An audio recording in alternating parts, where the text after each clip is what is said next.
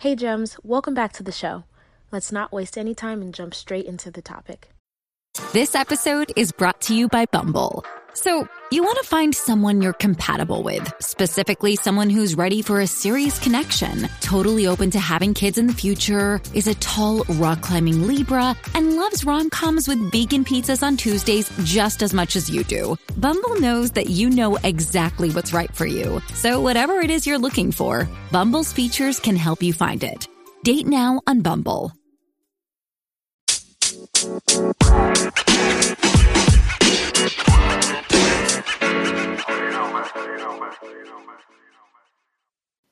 We've talked about all of the insecure attachment styles, but we cannot forget to discuss secure attachment. So today that's what we're going to talk about is those who are securely attached, what that looks like and how it plays out in our relationships. So surprisingly, well, maybe it's not surprising, but um, about 56 to 60% of people are securely attached, okay? What does that mean? That means that they are adults or children who become adults, right? They they became securely attached in childhood who have a tendency to trust the world and have a foundation of safety and security in relationships. Some other things that would characterize someone that's securely attached is that they have high self esteem, they enjoy intimate relationships, they seek out social support and have the ability to share their feelings with other people. So, this person's model might be being close is easy. It's not difficult to connect with people and to um, assume positive intent. That's one of the other, to me, um, key indicators of someone that is securely attached is that they assume positive intent because the other, about 40% that are insecurely attached, sometimes have a tendency to assume negative intent. We assume the worst that someone is going to hurt us, that someone is doing something bad, that someone is, um, you know, trying to be deceitful or manipulative or play us or whatever the case may be. So, what does that look like as far as our relationships go? Someone who's securely attached will um, not tend to be jealous. They usually it's it's a, it's a rare occasion for someone that's securely attached to feel jealousy because they trust their partner, they trust their relationships, um, and they don't worry that you know something shady is going on that they should be concerned about. They're comfortable opening up, so they don't really have a problem kind of letting people know how they feel and hearing about how other people feel, because that's the other side of it. Not only just being able to share one's feelings uh, freely and honestly, but also being able to hear other people's feelings and it not trigger something um, within them. And then they keep heated discussions civil. So we can't avoid conflict. That is a natural experience in relationships, especially. But the way that we manage conflicts is what makes a difference. And so, with someone that's securely attached, they might stay calm. Their voice may not um, pick up or get too loud or aggressive, or you know, um, include name calling in a in a heated discussion. They're passionate, but it's done in a civil way they have a tendency to be empathetic so they can feel for other people. They can um, you know do their best to put themselves in someone else's shoes and really kind of be a good support system as well as looking out for support for themselves when the need arises. The other nice thing about someone that's securely attached is that they they know how to compromise or they are willing to compromise. So they're open to, you know, finding some middle ground between what their needs and wants are and that of their partner or their friend, um, which makes for discussions not getting as heated because they're willing to work on things and figure out some sort of solution, right? And they also enjoy or appreciate setting and respecting boundaries. So, you know, that could look like certain terms of engagement with each other or with other people.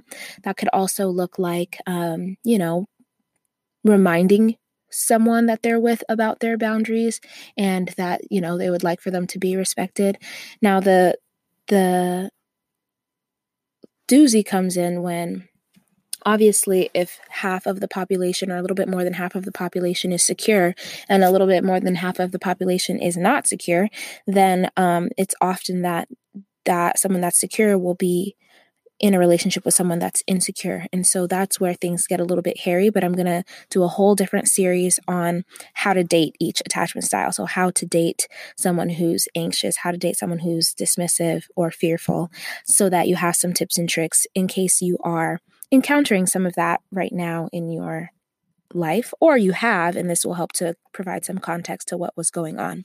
So, I wanted to definitely stop by and give a real quick synopsis on what secure attachment looks like in adults. I always say, you know, for ourselves, how we can kind of rewire, reprogram. Um, is to ask, you know, what would someone that's securely attached do in a relationship? So we get triggered. What would someone that's securely attached do? Would they go off and cuss somebody out? Or would they be calm, try to assume positive intent and address the situation calm and collected. So that might be something that's really helpful. One thing you can try this week if you have, you know, a challenge that comes up in your relationship is to ask what would someone that's securely attached do and um yeah, and you may do it, you may not. It's okay. Like we're not all Jedi's. Um we're works in progress. So it's okay to still argue. It's still okay to, you know, be working through things because it is a process, but to be able to start entering into your mind these questions that help for you to interrupt the cycles that you have been in, if you have been in them, um, will rebuild and rewire your brain to have a different experience in your relationships. I'm so grateful to have had an influx of new friends, new gems hanging out with us, and I appreciate every single one of you. I would love for you to sign up for the email list. I will leave a link below because that's where I share some insider tips and tricks, as well as you all get that information first. If you are on the email list, you get all the goodies first. So make sure that you sign up for the email list with the link below. I want to highlight and thank Jillian M.A. for leaving a review on Apple Podcasts. She says, very refreshing to listen to. The conversation with your guest flow, but seems like it all comes from an extremely genuine place. I will continue to tune in every week. Two smiley faces. so I appreciate you, Gem, and I will talk to all the rest of you, Gems, next time. When you need mealtime inspiration, it's worth shopping Kroger, where you'll find over 30,000 mouthwatering choices that excite your inner foodie. And no matter what tasty choice you make, you'll enjoy our everyday low prices, plus extra ways to save, like digital coupons worth over $600 each week. You can also save up to $1 off per gallon at the pump with fuel points. More savings and more inspiring flavors make shopping Kroger worth it every time. Kroger, fresh for everyone. Fuel restrictions apply. If you enjoyed this episode and would like to support the podcast, you have a few options. You can subscribe to the podcast wherever you listen to it, and you'll be notified as new episodes are uploaded. You can also leave a review or send me your feedback. Doing so helps me to create content that's relevant to what you want to hear about. And last, you can share the podcast with a friend.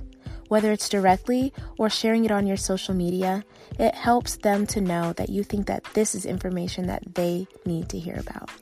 Thank you.